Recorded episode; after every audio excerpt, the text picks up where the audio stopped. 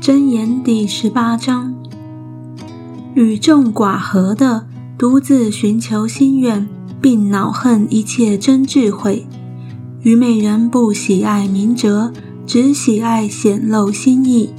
恶人来，藐视随来；羞耻道，辱骂同道。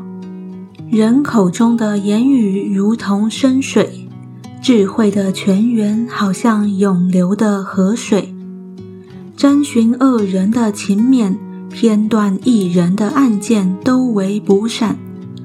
愚昧人张嘴起争端，开口招鞭打。愚昧人的口自取败坏，他的嘴是他生命的网罗。传舌人的言语如同美食，深入人的心腹。做工懈怠的与浪费人为弟兄。耶和华的名是坚固台，一人奔入便得安稳。富足人的财物是他的坚城，在他心想犹如高墙。败坏之先，人心骄傲；尊荣以前，必有谦卑。未曾听完先回答的，便是他的愚昧和羞辱。人有疾病，心能忍耐；心灵忧伤，谁能承担呢？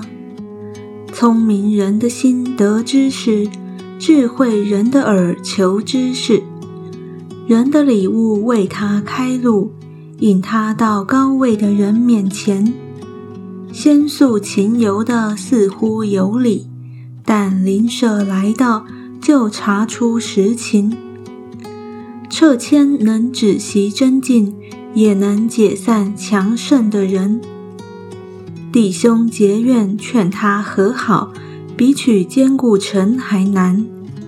这样的增进，如同坚寨的门栓。人口中所结的果子，必充满肚腹；他嘴所出的，必使他饱足。生死在舌头的泉下。喜爱他的，必吃他所结的果子；得着贤妻的，是得着好处，也是蒙了耶和华的恩惠。贫穷人说哀求的话，富足人用威吓的话回答。滥交朋友的自取败坏，但有一朋友比弟兄更亲密。